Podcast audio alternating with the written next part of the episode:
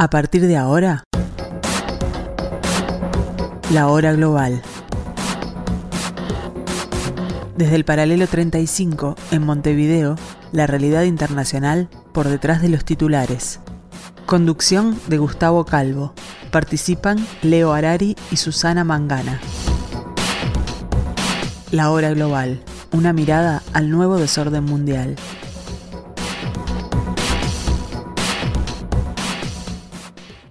Muy buenas tardes amigos, bienvenidos a este nuevo encuentro de la hora global con ustedes en la tarde de Radio Mundo en el 1170M de vuestro dial.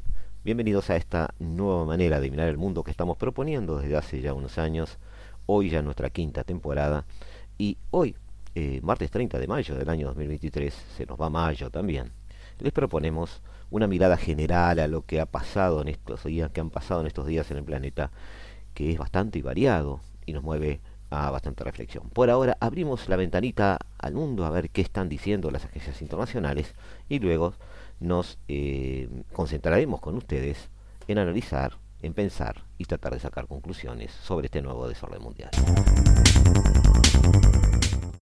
Y este adelanto electoral tiene otra consecuencia. Con las Cortes ya disueltas, no hay actividad parlamentaria, así que se paralizan todas las normas que se estaban ahora tramitando. Son más de 60 y ya no saldrán adelante. La actividad en las dos cámaras ha quedado suspendida y esa es una de sus consecuencias. Otra, 212 diputados, más de dos tercios, han dejado de serlo este martes. El resto, los que todavía mantienen su escaño, son los miembros de la Diputación Permanente, el órgano de guardia que se reúne cuando las Cortes están disueltas, cuando no se pueden celebrar plenos. De hecho, será una Diputación Permanente la que convalide algunos decretos pendientes, como el que aprobó hace unos días el Gobierno para paliar los efectos de la sequía. Ya no verán la luz alrededor de 60 leyes. Es uno más de los efectos colaterales del adelanto electoral. Se levanta la sesión.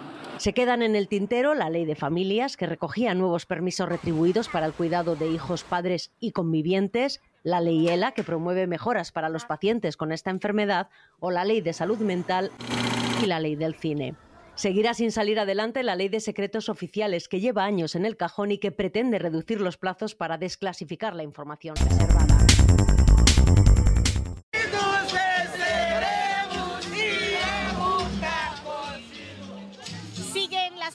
En Brasil para repudiar los actos de racismo contra el jugador de fútbol Vinicius Junior. Estamos en el centro de Río de Janeiro. Aquí han salido a la calle los líderes de los principales movimientos negros. Llama la atención que haya tan poco público en un país donde el 56% de la población se autodeclara negra y también en la ciudad donde nació Vinicius. Es porque nosotros, los negros, también somos perseguidos aquí en Brasil y hasta ahora la mayoría de los negros están trabajando.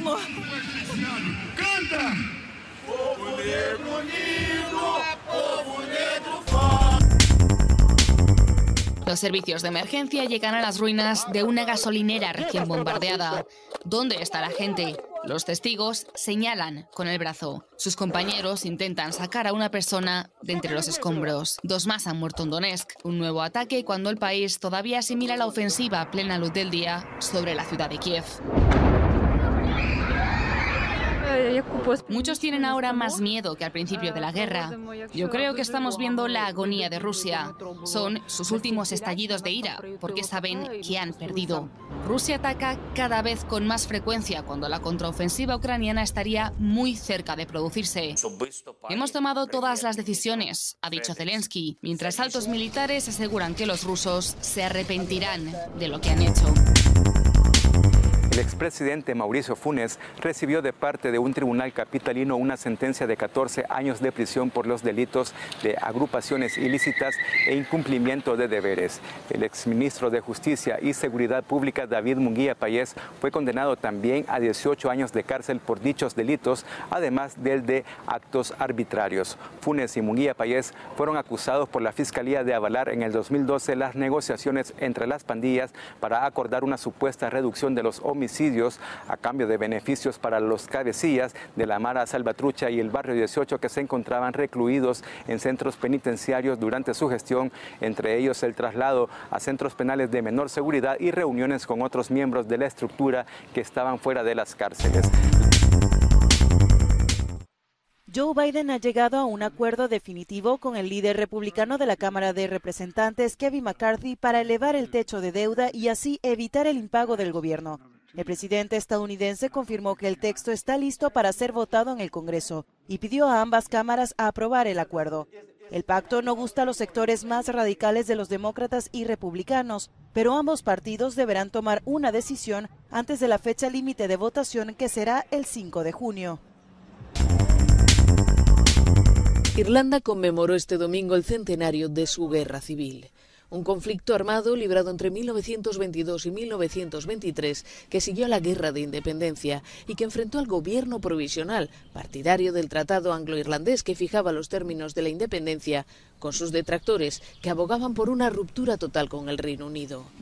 Vencieron los partidarios del tratado, que se beneficiaron de las armas proporcionadas por el gobierno británico. El conflicto dejó unos 2.000 muertos y a la sociedad irlandesa profundamente.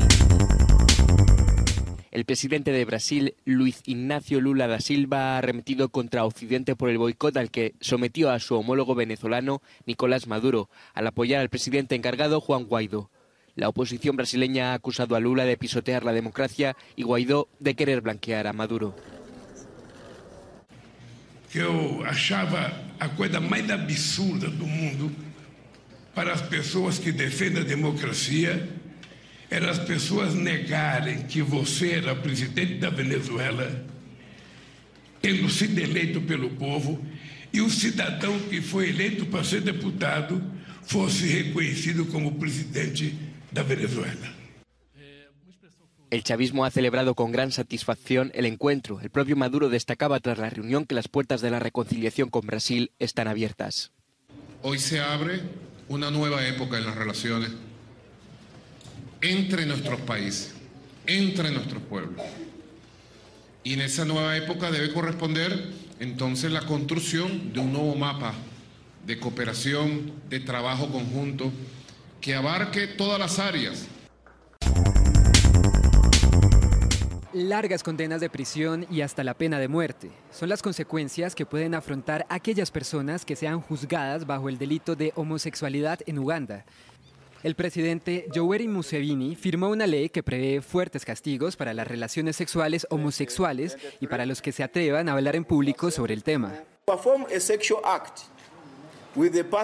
Si realizas un acto sexual con una persona del mismo sexo, entonces has cometido el delito de homosexualidad. ¿Y cuál es la pena? Prisión perpetua. Cuando llevas a cabo actos de homosexualidad a través de la fuerza, entonces la ley define eso como homosexualidad agravada. ¿Y cuál es la pena? La muerte. And what is the punishment? The maximum punishment is death. La ley promulgada por el Parlamento precisa que ser homosexual no es un delito. Mantener relaciones sexuales entre personas del mismo sexo sí. La nueva legislación ha sido condenada por países occidentales y por el Alto Comisionado de Derechos Humanos para la ONU, así como por parte de organizaciones y activistas ugandeses. Representantes de 175 naciones se reúnen en París en el marco de una sesión negociadora de la ONU para recortar la contaminación por plásticos. A través de un mensaje por video, el presidente francés Emmanuel Macron urgió a las delegaciones encontrar puntos en común, ya que advierte que la inacción llevaría a triplicar los residuos plásticos de aquí a 2060. Macron además pidió que se prohíba a los países desarrollados el envío de residuos de plástico a los países en vía de desarrollo. C'est pourquoi nous avons besoin d'un traité international juridiquement contraignant. Ce traité C'est ensemble qu'il nous faut le construire. Il doit nous permettre d'avancer sur plusieurs objectifs fondamentaux. Esta sesión es el segundo encuentro de cinco que tienen previsto finalizar en Corea del Sur a finales del próximo año, donde se espera alcanzar un acuerdo.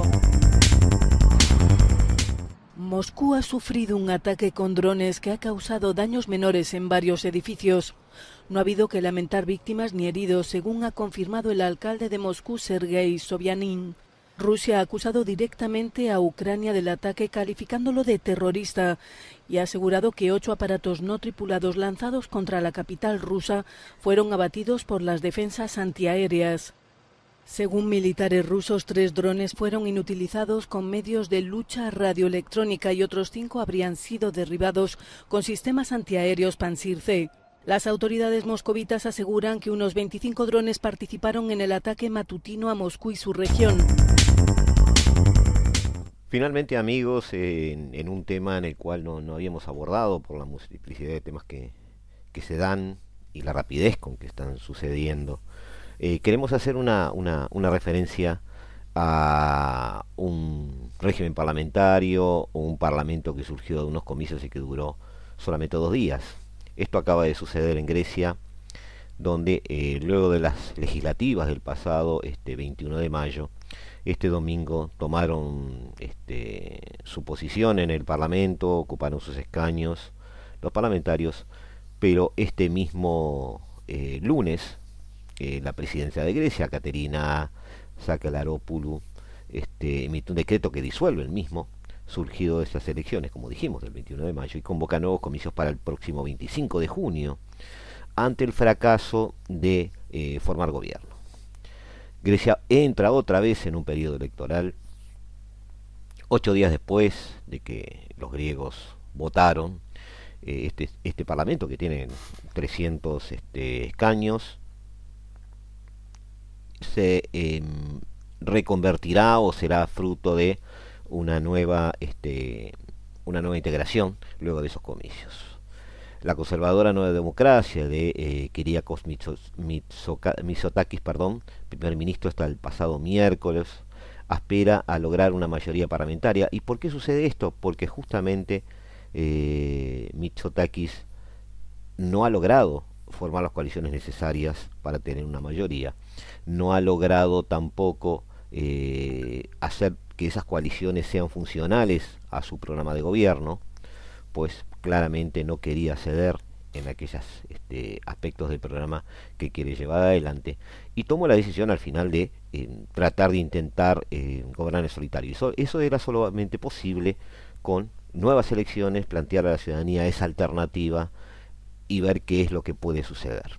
Hay que aclarar que Mitsotakis ganó claramente las legislativas, reuniendo el 40% de los votos, pero no es suficiente. Le sacó más de 20 puntos de ventaja a su principal rival, este, el opositor eh, Siriza, eh, que además, y además este, consiguió solamente un 20%, eh, con su candidato Alexis Tsipras. Sin embargo, ningún partido en realidad pudo hacerse con la mayoría de 151 escaños, ese 50% más uno que es necesario para gobernar en solitario, si es que se quiere hacerlo. Michotakis aspira a hacerlo, aspira a gobernar en solitario, aspira a no manejarse con eh, ningún tipo de coalición y ha preferido eh, la opción de eh, rechazar, negociar, ceder nada de su programa un vano intento de formar una coalición que fuera funcional, como dijimos, a su programa, pero eso no es negociar. Y al final, este no logró las mayorías necesarias, no logró presentar nada que pudiera manejar una este, mayoría en el Parlamento. Y finalmente, eh, lo mismo hicieron también este, Tsipras y el líder socialista Nikos Androulakis, que es la tercera fuerza política, estos dos partidos y además los comunistas no alcanzaban juntos tampoco la mayoría de la Cámara. Y según este decreto, que también está firmado por el ministro interino, el magistrado Yanis Armas, el Parlamento que surja de las próximas elecciones se constituirá alrededor del 3 de julio. Em, en realidad hay un antecedente de esto. Eh, la caída de la Junta Militar allá por el año 74 también generó una especie de parlamento de dos días, donde luego se eh, se fue a elecciones generales y se, y se configuró una, una mayoría. estamos atentos a lo que pudiera pasar. Muchos ven en esta actitud de, del líder, digamos, ganador de las elecciones, Mitsotakis, un intento de gobernante solitario porque ven en él una deriva ciertamente autoritaria, es un hombre muy personalista, eh, una personalidad fuerte mm, que se impone en los diálogos y en los debates.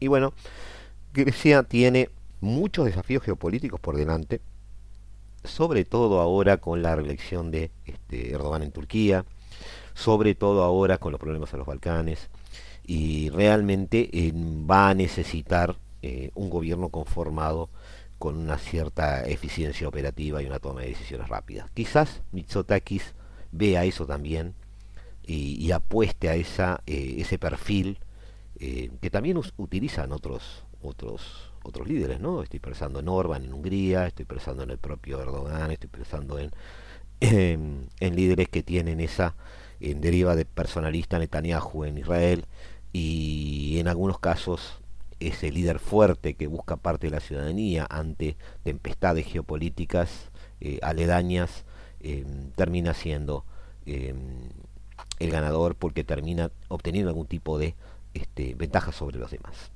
Eh, veremos lo que sucede amigos, por ahora nos vamos a una pequeña tanda, un pequeño corte de dos minutos y volvemos a estar con ustedes en esta tarde del 30 de mayo del 2023, una tarde ya más luminosa, un otoño que muestra una de sus múltiples caras.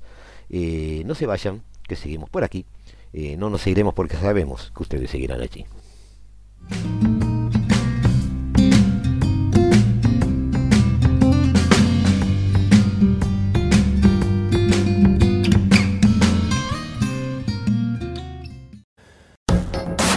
Estás escuchando La Hora Global, una mirada al nuevo desorden mundial.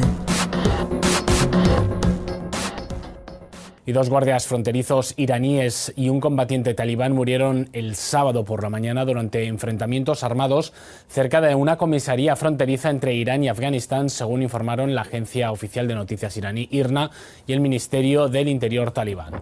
Las dos partes se acusan mutuamente de abrir fuego primero cerca de una comisaría de policía en la frontera entre la provincia iraní de Sistán y Baluchistán y la provincia afgana de Nimrod.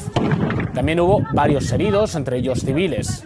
Las tensiones entre los dos países vecinos han aumentado en las últimas semanas a causa de la parte de agua no pagada del río Hirman, conocido como Helmand en Afganistán, en virtud del tratado de 1973 entre Teherán y Kabul que da derecho al primero a recibir 820 millones de metros cúbicos de agua del río al año.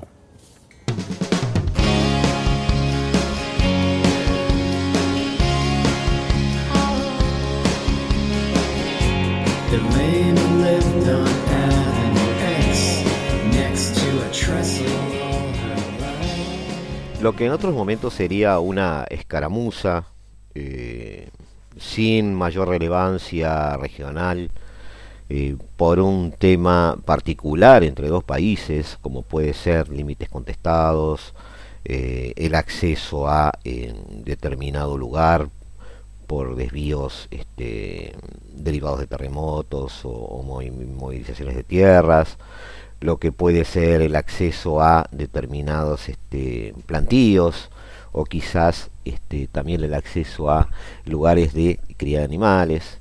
En este caso también el acceso a este, agua potable o a ríos que pudieran suministrarla eh, ha sido lo que ha primado o lo, que ha estallado en estos días como noticia en la relación entre Afganistán e Irán. En otro momento, como dijimos, esa relevancia hubiera sido algo relativo. Hoy, eh, con el mundo como está, es una noticia que pone a muchos a pensar. se habla de tres personas que hayan muerto, este, en esos choques en la frontera entre Irán y Afganistán, eh, eh, en medio de ciertas tensiones, sobre todo por los, por los derechos de ambos países por el agua del río Helmand. Entre las víctimas hay guardias por fronterizos iraníes, eso es incontestable, por lo tanto, desde el lado afgano, evidentemente, los talibanes abrieron fuego. Se han culpado mutuamente por, bien, por ver quién inició el fuego, este, tanto de, la provincia iraní de Sistán y eh, como de los asentamientos y mm, puestos militares eh, talibanes, en realidad eh, no talibanes en sí, sino al mando de los hombres de la guerra de, de mm, la provincia de Nimruz, en Afganistán. Según la versión iraní, eh, los guardias del puesto fronterizo, este, de Sasuli en particular, este, respondieron a los disparos de fuerza de los talibanes. El subcomandante de policía, tengo por decir el nombre, dice que las fuerzas talibanes abrieron fuego con todo tipo de armas contra un puesto de la policía iraní desde el territorio afgano. Y ellos replicaron. La agencia INRA reportó la muerte de dos guardias iraníes y un talibán. Además, dos civiles del lado iraní resultaron heridos. Kabul, en tanto, aseguró que las fuerzas fronterizas iraníes supuestamente abrieron fuego y en respuesta a ello eh, los afganos respondieron. Este intercambio de disparos eh, se produce en medio de una cierta tensión entre ambos países por los derechos del agua del río Helmand. Eh, discurre entre ambos países. Luego de un largo recorrido de casi mil kilómetros, Irán acusa al gobierno de los talibanes de no cumplir con un acuerdo firmado ya por el año 73, estamos hablando de hace 50 años, que establece que Kabul debe suministrar una cierta cantidad de metros cúbicos, 800, 820 millones de metros cúbicos este, cada año a, Irán. En las últimas semanas, Teherán y Kabul habían intercambiado advertencias y sus relaciones se habían tensado porque, en particular, no, no estaría cumpliendo con este, con este tratado. Este, a pesar de que la embajada iraní es una de las pocas que permaneció abierta con el regreso de los talibanes al poder hace más de un año y medio, las relaciones no parecen ser buenas. El portavoz del Ministerio Talibán del Interior afirmó que la situación está bajo control y aseguró que el gobierno afgano no quiere una guerra con su vecino. Pero, de paso, eh, analizamos lo siguiente. ¿Cómo, ¿Cómo están las relaciones entre ambos países? Cuando en agosto del 2021 los talibanes llegaron al poder en Afganistán, luego de una escalada muy rápida, eh, todos pusimos la mirada en la situación de las mujeres en el país. Volverían a encerrarlas, volverían a prohibirles estudiar, volverían a negarles cuasi su identidad, o los talibanes habrían evolucionado eh, y, había, y habrían tenido algún tipo de eh, moderación, por lo menos la que se vio en, los representantes políticos que hicieron, iniciaron negociaciones en Qatar en ese momento para poder manejar esa transición. La política de puertas abiertas a los periodistas que ellos tantos proclamaron, este, las conferencias de prensa, de, los, de, los, mismos portavoces que estaban en Qatar, pero también de los que llevaron después finalmente a Kabul. Este, el uso de las redes sociales, eh, parecería, parecía que eh, implicaba un, tránsito lento pero seguro hacia un país que no iba a abandonar algunos avances que se habían hecho. Eh, por supuesto que el espejismo duró muy poco, la prohibición de que trabajen de fuera de casa las mujeres, el cierre de, su acceso a las universidades, incluso el acceso a los parques, dejó claro que el talibán nunca cambió. Si entre, el 96 y el 2001 crear una política moral que se ocupaba de amedrentar a las mujeres que osaban salir a la calle en su momento sin la compañía de un varón, por ejemplo, o incluso reírse en público, o incluso hacer ruido con los zapatos al andar. Ahora eh, la represión ha eh, tomado todo el país y, los castigos este, quedan en manos de los propios padres, maridos, hermanos o hijos mayores es a ellos a los que llaman eh, a capítulo en comisaría si una de las mujeres se sale del estrecho carril que le han marcado. En el vecino Irán, la situación no es parecida, a pesar de la misoginia que, que, los eh, yihadistas iraníes manejan y otras normas que buscan recortar los derechos de la mujer desde la proclamación de la República Islámica ya por el año 79 las iraníes siempre han podido estudiar, este, han podido trabajar e incluso han dado parte de manifestaciones este último año, donde se les ha visto pelear por el tema del velo. el propio velo se convirtió en el peaje para su acceso al espacio público. A diferencia de Afganistán, eh, las mujeres son, son visibles en las calles de Teherán, la administración pública, el sector privado, los centros comerciales o lugares de esparcimiento, las ve eh, cumpliendo funciones o simplemente paseando. Eh, y a raíz de las protestas sobre la obligatoriedad de cubrirse que desató la muerte bajo custodia policial de aquella joven Mayamini, eh, el régimen este, se ha endurecido en Los gobernantes iraníes intentaron primero este, aplacar la ira ciudadana con ciertas medidas, retiraron de las calles a lo que se llamó en su momento la policía de la moral, que fue la que había, habría em, arrestado esta joven. Eh, el intento de apaciguamiento eh, no, no funcionó en principio, pero luego de a poco se fue, fue encontrando ese cauce.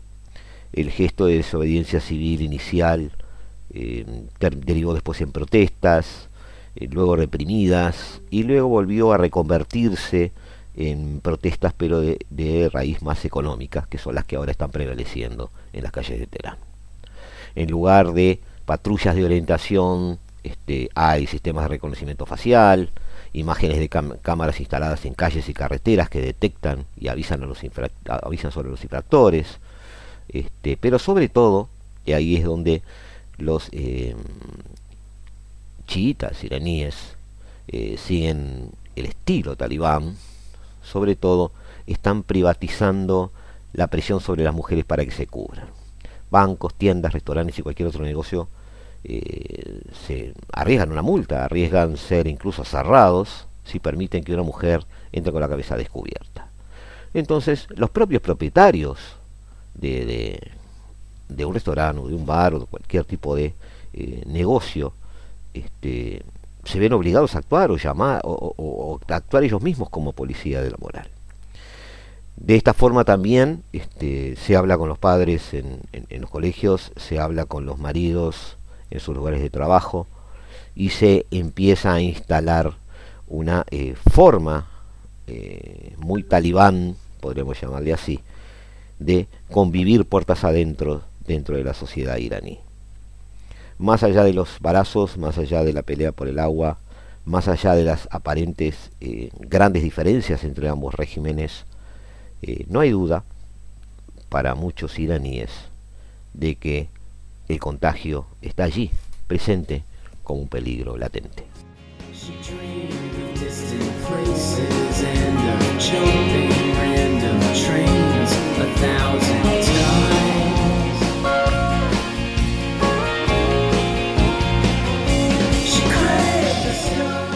Cientos de serbios se manifestaron este lunes en tres municipios del norte de Kosovo para exigir la retirada de los ayuntamientos de nuevos alcaldes de la mayoría albanesa elegidos el pasado abril en unas elecciones boicoteadas por la comunidad serbia. Soldados de la misión KFOR de la OTAN, encargada de vigilar la seguridad en Kosovo, están desplegados para restablecer el orden público. La primera ministra serbia, Ana Bernavić, criticó la gestión de estos agentes. Demokratiju, oni ne štite institucije. Oni su tamo danas da štite uzurpatore od demokratije i običnih ljudi, običnih građana. Ali mi moramo da nastavimo da čuvamo mir. Los serbios del norte de Kosovo no reconocen la autoridad de los nuevos alcaldes elegidos el pasado abril en unos comicios en los que la participación fue de apenas el 3%. Kosovo y Serbia negocian la normalización de sus relaciones en un proceso interrumpido con frecuencia por el estallido de las tensiones.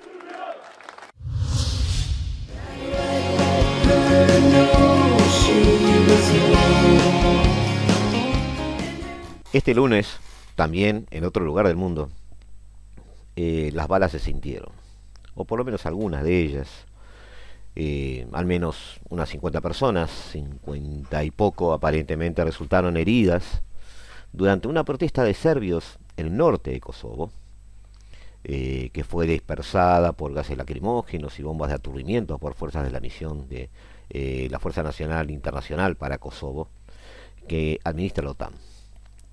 Además, aparentemente hay más de 20 soldados que hayan, han sufrido algún tipo de lesiones, heridas, o este, cosas de ese estilo. Los serbios son minoría en Kosovo,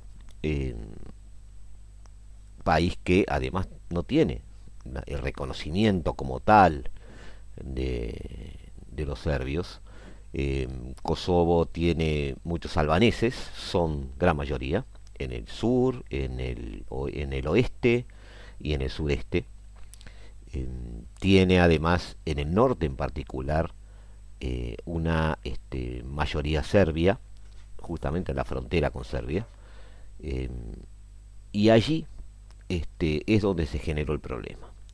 Eh, los serbios son minoría en, en, Kosovo, eh, pero en esa región, en particular en ese norte, son mayoría.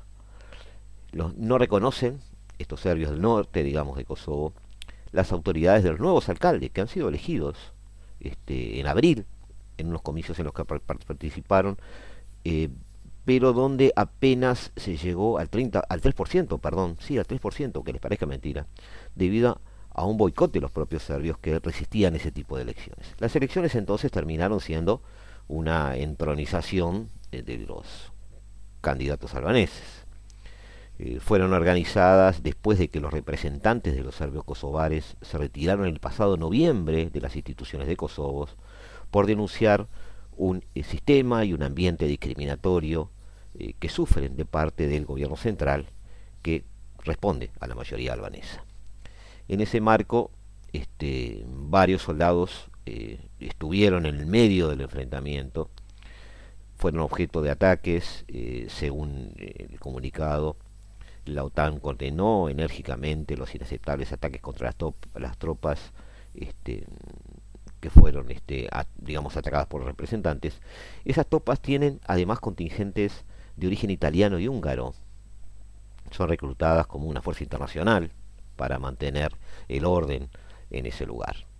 Em, Kosovo es una antigua provincia serbia, poblada por una gran mayoría de albaneses, como dijimos, que proclamó en el, proclamó en el 2008 eh, su independencia que Serbia no reconoce. Y ahí viene un poquito el, origen del problema. ¿Cuáles pueden ser las eh, derivaciones de esto? Bueno, yo lo veo como un aspecto más de la mala distribución de poder, eh, de la generación de países y, y del caos que generó la disolución de la antigua Yugoslavia.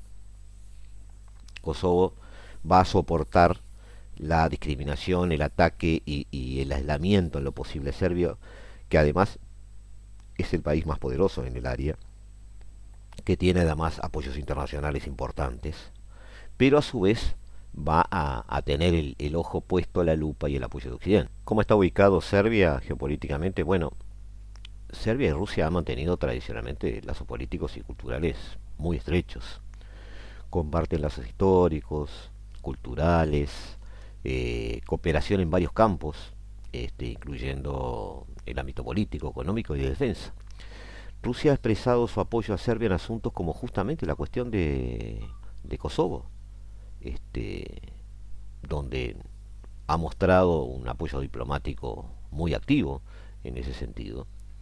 Eh, incluso ha este, ayudado en áreas como suministro de armas y cooperación energética. Comparte además una visión religiosa ortodoxa. Este, la iglesia ortodoxa serbia en particular es muy poderosa. Es una de las iglesias cristianas más antiguas y tiene una fuerte este, influencia de la propia cultura. Por eso es interesante lo que este, María Zaharova, la, em, la portavoz del Kremlin, dice. Eh, subrayó en conferencia de prensa que este, hay que dar pasos decisivos hasta la distensión y no adoptar medidas a medias como las ideas de los estadounidenses de desalojar temporalmente a los nuevos alcaldes. Urgió, por supuesto, a Occidente a silenciar su propaganda falsa, según ellos, a dejar de endosar la responsabilidad por los accidentes en Kosovo, los incidentes más bien, a los serbios desesperados. Eh, vuelve, recuerda además que el pasado 26 de mayo los municipios de Leposavic, Subin Potok, y Svekan, en el norte de Kosovo, se produjeron enfrentamientos entre la policía kosovar y manifestantes serbios, cuando los manifestantes intentaron impedir el acceso a los ayuntamientos a los alcaldes albano-kosovares elegidos durante las elecciones de abril. Eh, la tarea principal, continuó la, portavoz, este, es crear la comunidad de municipios serbios, como lo acordaron en Belgrado y Pristina, bajo las garantías de Bruselas hace alrededor de 10 años. Y en lo referente a la Fuerza Militar Internacional liderada por la OTAN, eh, y por supuesto el Kremlin destacan que esta no solo mostró su falta de profesionalidad, sino que se convirtió en una fuente de violencia innecesaria y un factor de escalar. También la vocera eh, apuntó a un enfoque selectivo de Occidente hacia las prescripciones de la resolución 1244, eh, de las cuales se toman en serio solo las que refieren a la presencia militar en la región, lo que crea una idea equivocada en la OTAN de las funciones de esta fuerza internacional. En realidad el contingente de la OTAN no protegió a los serbios de la región ni una sola vez, sino sirve a un statu quo defectuoso con el aumento de extremismo albano-kosovar y las limpiezas étnicas antiserbias. Por supuesto son dos miradas diferentes amigos, pero queríamos eh, tener la oportunidad de hacerles llegar eh, la visión de que en este lugar del planeta, en estos Balcanes, de defectuosa creación de eh, países en base a consideraciones técnicas muchas veces, pero también con enclaves de unos dentro de otros, este, Kosovo es el gran ejemplo, genera este tipo de disrupciones históricos, políticas y por supuesto también económicas, con la presencia de muchas eh, potencias en el área, pero también con la presencia de potencias regionales como las que han surgido luego de caer el, anterior orden mundial y que empiezan a eh, tener cierta influencia, este, sobre todo en este caso por la cercanía, por ejemplo, de la propia Turquía y la incidencia que va a empezar a tener, no tenemos lugar a dudas, Italia a través de la diplomacia de Giorgia Meloni en el futuro porque Italia tiene mucha cercanía y muchas cosas que decir, sobre todo en ciertas explotaciones económicas que tienen lugar justamente en la propia Kosovo. Estaremos atentos amigos y seguiremos viendo qué sucede en este lugar como en otros del planeta. Por ahora los dejamos otra vez y nos volvemos a encontrar en unos pocos minutos.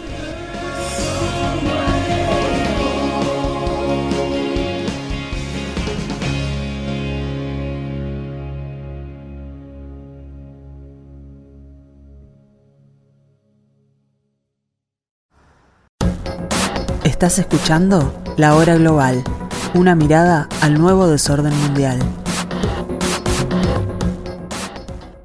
En el poder desde hace 20 años, el presidente Erdogan controlará el país otros cinco años más. Reelegido con algo más del 52% de los votos, estos comicios muestran la fuerte polarización del país. Erdogan ha llamado a la unidad uno de sus grandes desafíos, aunque inmediatamente arremetió contra la oposición, a la que acusó de ir de la mano de los terroristas y de querer imponer una agenda LGBT.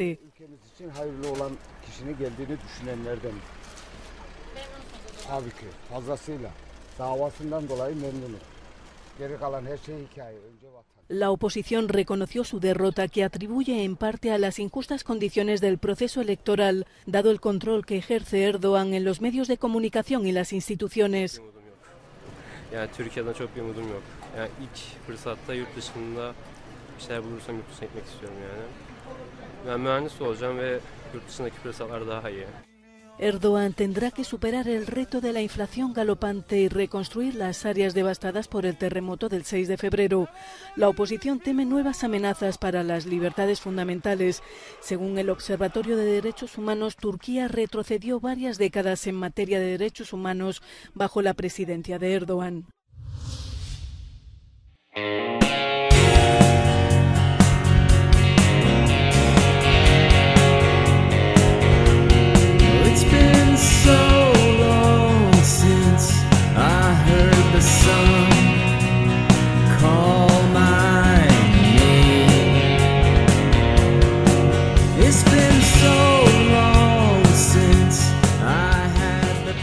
Vez, eh, no voy a decir contra todo pronóstico, porque no es así, es decir, mucha gente luego de una primera vuelta ya anticipaba lo que ha pasado ahora. Eh, Recep Tayyip Erdogan vuelve a triunfar en Turquía y lleva de 20 a 25 años el, el, recorrido de su mandato. Eh, líder islamista se impuso a su rival, Kemal Kılıçdaroğlu, en la segunda vuelta con un 52 a 48, más o menos una victoria algo ajustada, pero que simboliza que eh, casi la mitad de los turcos lo rechazan, pero también que más de la mitad de los turcos lo apoyan. Eh, no hagamos análisis simplistas en este caso.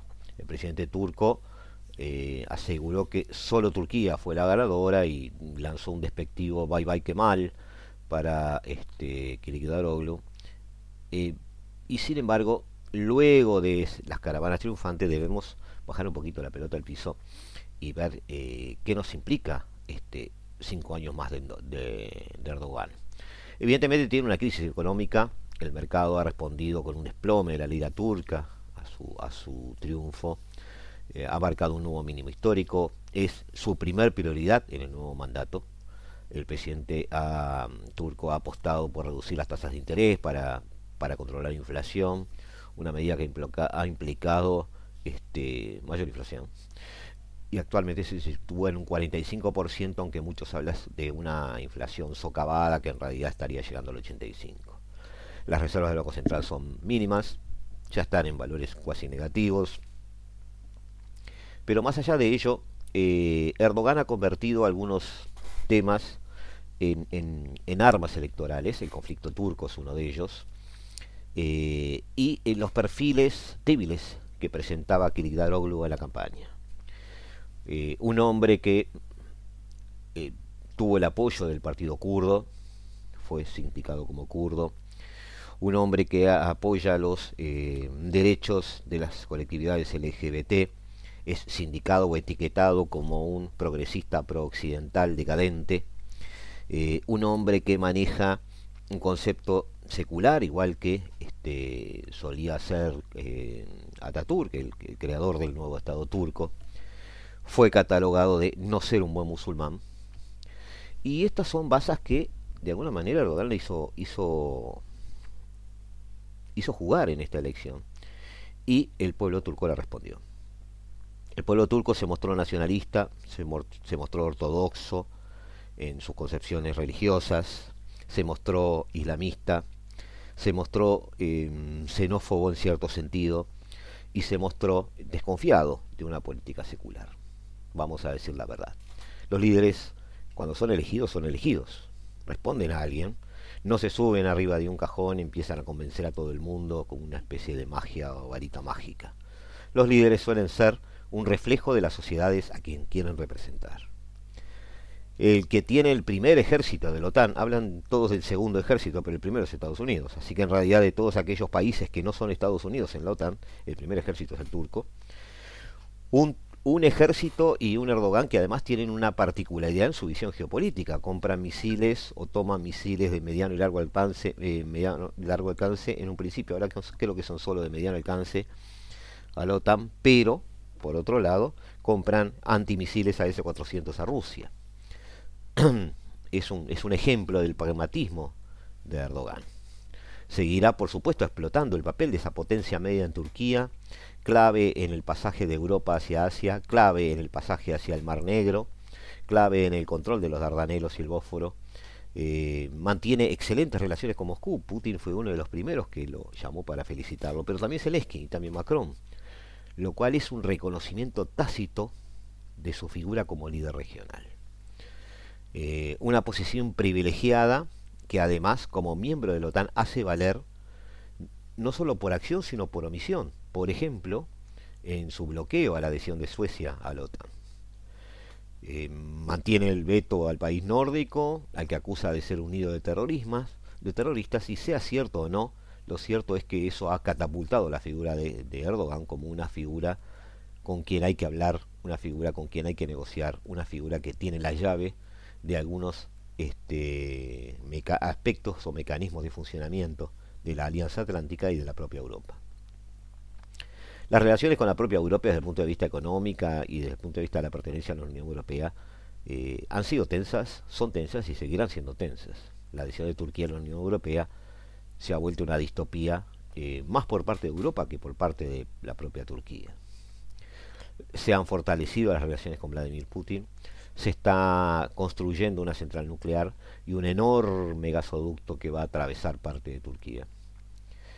Y todo eso de alguna manera se ve en, eh, en la sociedad turca como eh, parte o, la parte exterior, digamos, de, de, una imagen de un líder este, regional que tiene presencia en el mundo y que para, para el turco normal, de a pie, es un líder que tiende a, hacer una buena protección para su pueblo.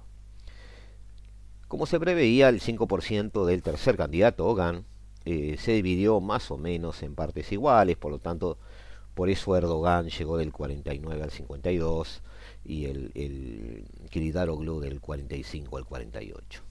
Em, quizás se preveía que, dado el nacionalismo de Hogan, más votos fueran hacia Erdogan de ese 5%, pero estamos hablando de un 1% de diferencia de la previsión a la realidad. Em, en el plano internacional es mucho lo que puede decir Erdogan. En el plano nacional las cosas ya se limitan a dos temas. La economía, por un lado, y por otro lado, em, cierta cohesión que debe lograr en la sociedad turca, que sigue complicada con la presencia de los kurdos, sigue complicada con la presencia de minorías eh, cristianas, sigue complicada con este, algunos problemas de relacionamiento, eh, sobre todo con vecinos. Eh, creemos que, de alguna manera, Erdogan, al triunfar, da un cierto punto de estabilidad a la región. Un giro en esa región en este momento, eh, no sabemos cómo podría derivar. Por lo menos con Erdogan hay cierta certeza de que algunos pasos se van a dar, cierta certeza de que va a haber un quietismo en otros, este, cierta certeza también de que las relaciones, eh, tanto con eh, Ucrania, con Estados Unidos, con la Unión Europea, como con Rusia y con China, em, no van a tener problemas o, o, tranques difíciles o momentos de tensión por parte de Erdogan. Él normalmente juega su papel de facilitador, le gusta ser un facilitador, y en ese sentido, vamos a ver más Erdogan, una Turquía protagonista en algunos, en algunos temas, pero nunca una Turquía que eh, sea desestabilizadora en la región o eh, maneje algún tipo de criterio de protagonismo tan grande que la lleve de repente a este, avanzar sobre una este, deriva militar, por ejemplo. Eh, ha triunfado Erdogan, se mantiene el statu quo regional y de acuerdo a lo que vimos en Grecia, de acuerdo a lo que vamos a ver en Siria, de acuerdo a lo que estamos viendo en Jerusalén, eh, la era de los gobernantes autócratas, personalistas, nacionalistas, está muy lejos de haber terminado.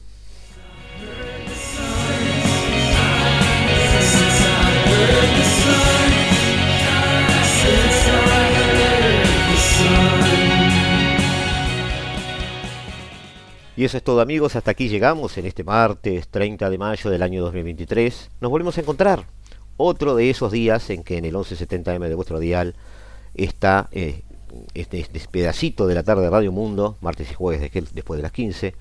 Nosotros nos veremos el jueves aquí en el paralelo 35. Hasta siempre. Y no se olviden, por favor, no se olviden a conectarse al Zoom 759-119-9879. 759-119-9879 para escuchar a un amigo de la casa, Ricardo Barbosa, en la azotea de Aedo este viernes, hablando de fundamentos de geopolítica, su segunda charla en ese sentido. Eh, el password es geo de, geo, geo de geopolítica con G mayúscula y P del E como punta del este, ¿no? P del E, con la P y la E mayúsculas. O sea que hay tres mayúsculas, la G, la P y la E. Geo P del E. 759-119-9879 para entender la geopolítica de la mejor manera. Ahora sí, chao chao, nos vamos, nos vemos. La hora global, martes y jueves a las 15 horas. Repite a las 21 horas.